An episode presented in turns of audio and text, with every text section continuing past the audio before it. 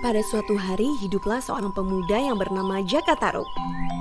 Jaka Tarub tinggal sendirian di sebuah rumah di pinggir hutan.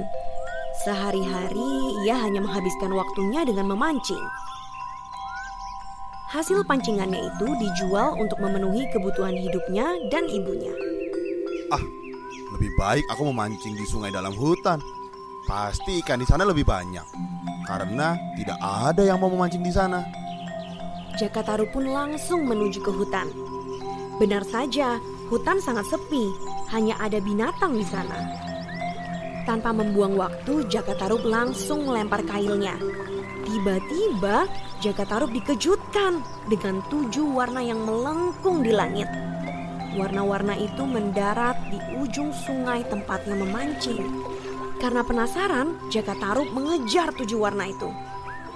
Wah, warna apa itu? Sangat indah. Betapa terkejutnya Jakatarup. Di ujung tujuh warna itu ada tujuh wanita cantik yang sedang bermain air di sungai.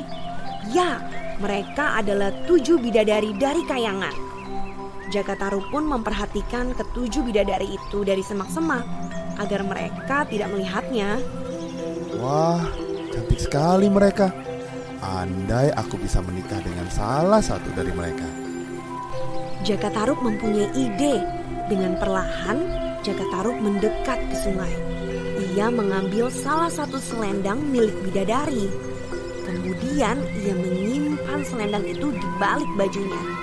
Hari semakin sore, tampaknya para bidadari sudah lelah bermain air. Sudah sore saudariku, kita harus kembali ke kayangan. Mereka pun bersiap untuk kembali terbang ke kayangan. Namun, salah satu bidadari tampak kebingungan. Ia mencari sesuatu. Selendangku hilang, saudariku. Aku tak mungkin bisa kembali ke kayangan tanpa selendangku. Selendang itulah yang bisa membuat kita terbang. Kita tak mungkin menunggu di sini. Pasti Ayahanda mencari kita. Akhirnya, keenam bidadari meninggalkan bidadari yang selendangnya hilang seorang diri. Bidadari itu sekarang sendirian. Ia terlihat sangat sedih. Jakataru pun mendekati bidadari itu. Wahai gadis, siapakah namamu? Mengapa engkau bersedih? Namaku Nawang Bulan. Aku bersedih karena tak bisa kembali ke rumahku di kayangan. Uh, apakah kau seorang bidadari? Nawang Wulan mengangguk. Jakataru pun mengajak Nawang Wulan ke rumahnya.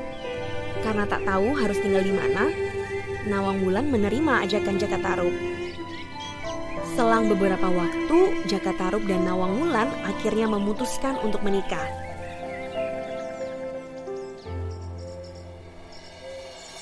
Mereka hidup dengan bahagia. Jagataruk bekerja di sawah, sedangkan Nawang Wulan mengurus rumah. Bertahun-tahun hidup berkeluarga, ada satu hal yang membuat Jagataruk merasa heran.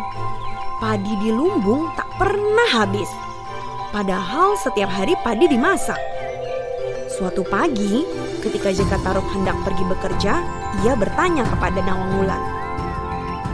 Hai istriku, aku heran Mengapa padi di lumbung kita selalu banyak? Padahal setiap hari kita memasaknya. Nawang Wulan tidak menjawab. Ia hanya tersenyum. Tentu saja Jakataruk menjadi semakin penasaran. Pada suatu pagi yang cerah, Nawang Wulan hendak pergi ke sungai. Aku hendak mencuci baju. Jangan sekali-kali membuka tudung masakanku ya. Tapi Jakataruk justru menjadi penasaran. Begitu Nawang Wulan pergi ke sungai, diam-diam ia membuka tudung masakan istrinya. Jakataruk pun terkejut.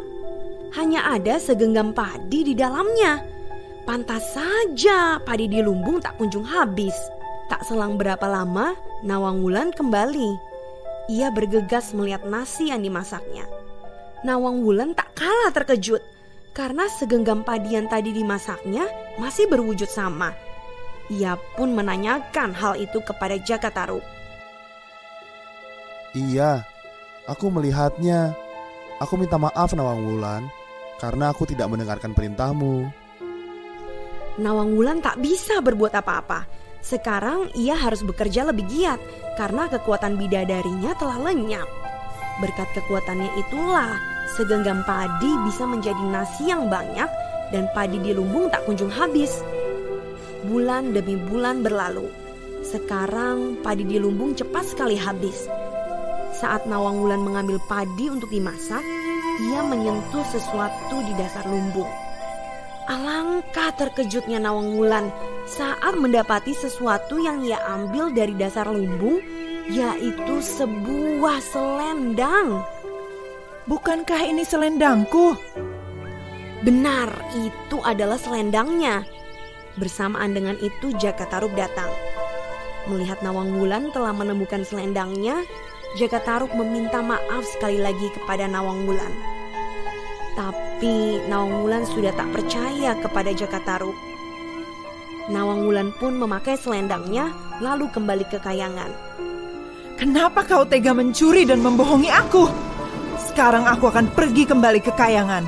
Tidak, jangan Nawang Wulan ku mohon, maafkan aku. Menyesali kesalahannya, Jaka Tarub kini harus kembali hidup sendiri.